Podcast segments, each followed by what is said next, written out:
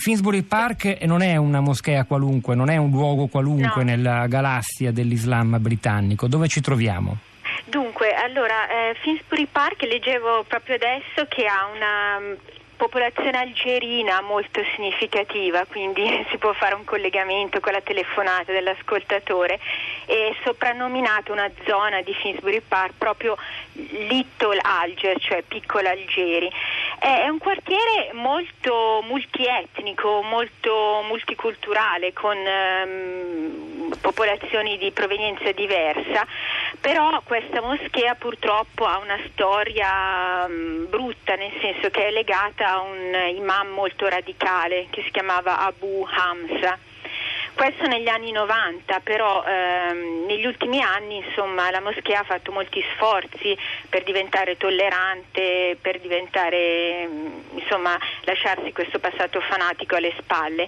Ecco, mi sembra significativo che eh, questo, il quartiere nel quale è capitato l'incidente è proprio un esempio felice di convivenza di popoli diversi ed è in fondo una micro Londra, perché Londra sappiamo che è diversa dal Regno Unito, che ha votato contro il Brexit e che è un- forse l'esempio unico nel mondo di convivenza di popolazioni così diverse. Quindi noi dobbiamo augurarci che eh, questo incidente non significhi, come diceva insomma, la persona che ha telefonato, una, una una vendetta nei, nei confronti dei musulmani. Io sono po' molto positiva e penso di no. Io penso che Londra ha una lunga storia di capacità di reagire, ha vissuto gli, unghi- gli- gli anni del terrorismo dell'Ira e, e penso che mh, c'è un ottimo dialogo a livello anche religioso, diciamo, tra i rappresentanti delle varie religioni, protestanti, cattolici, musulmani e quindi penso che se ne uscirà bene, se ne uscirà mh, in modo mh, felice, insomma.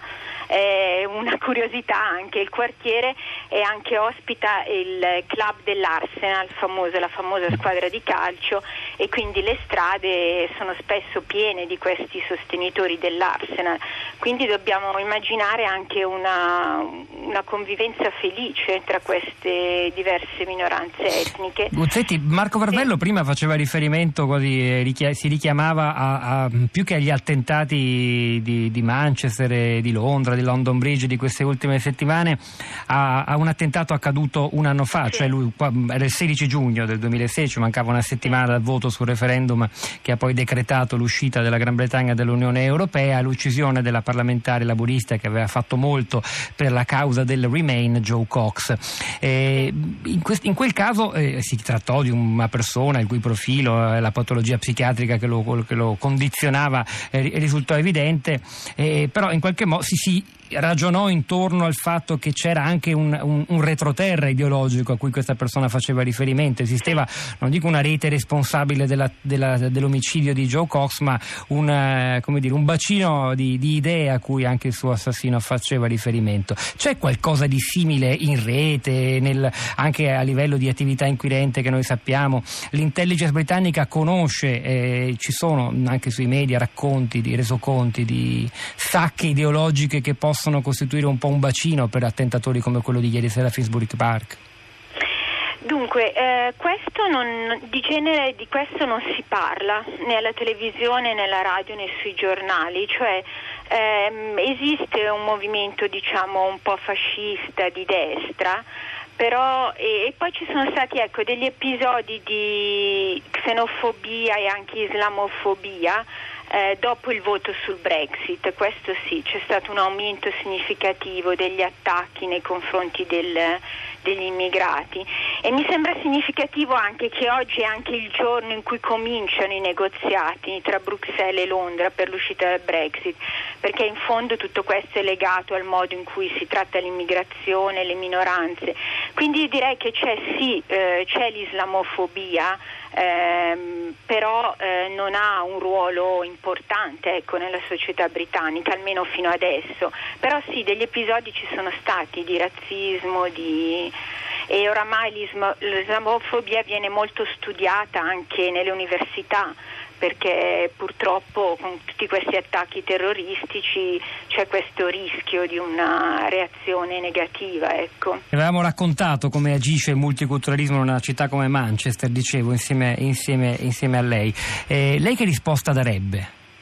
No, io penso che il modello inglese sopravvivrà e mm, sta già reagendo, diciamo, perché per la prima volta gli imam han, prendono posizioni pubbliche e criticano in modo aperto questi terroristi e fanno anche un collegamento con la religione, cioè hanno detto per esempio alla radio che eh, chi eh, mh, fa attacchi di questo tipo non può essere considerato musulmano e che questi attacchi non hanno niente a che fare con la religione. Hanno anche detto, questo mi sembra molto significativo, che i musulmani che abitano qui devono, hanno una lealtà particolare nei confronti dello Stato britannico e devono dimostrare questa lealtà e anche si sono rifiutati di seppellire il corpo del, dell'ultimo terrorista responsabile dell'attacco a Manchester. Questo avevamo scelto di raccontarlo, come al solito era una notizia che era stata for- giustamente enfatizzata da un ascoltatore di prima pagina e a questa decisione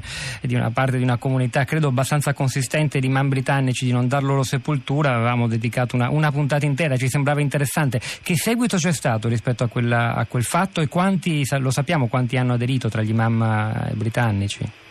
Ma il numero preciso non saprei dirlo, però ehm, diciamo che è la prima volta che gli imam parlano così chiaramente della necessità di essere leali nei confronti dello Stato britannico e eh, i, i, principali insomma, nelle varie città britanniche si sono pronunciati così.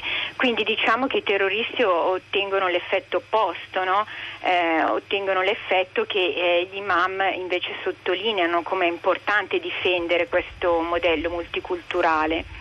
Eh, quindi io non, non, non, ci sono segni. Questo, certo, questo episodio è molto preoccupante ovviamente, però come nel caso di Joe Cox potrebbe trattarsi di una persona con dei problemi mentali e che poi viene esaltato da, da, questi, da questi, attacchi diciamo, terroristici. Però non direi che c'è un movimento generale di questo tipo. Ecco.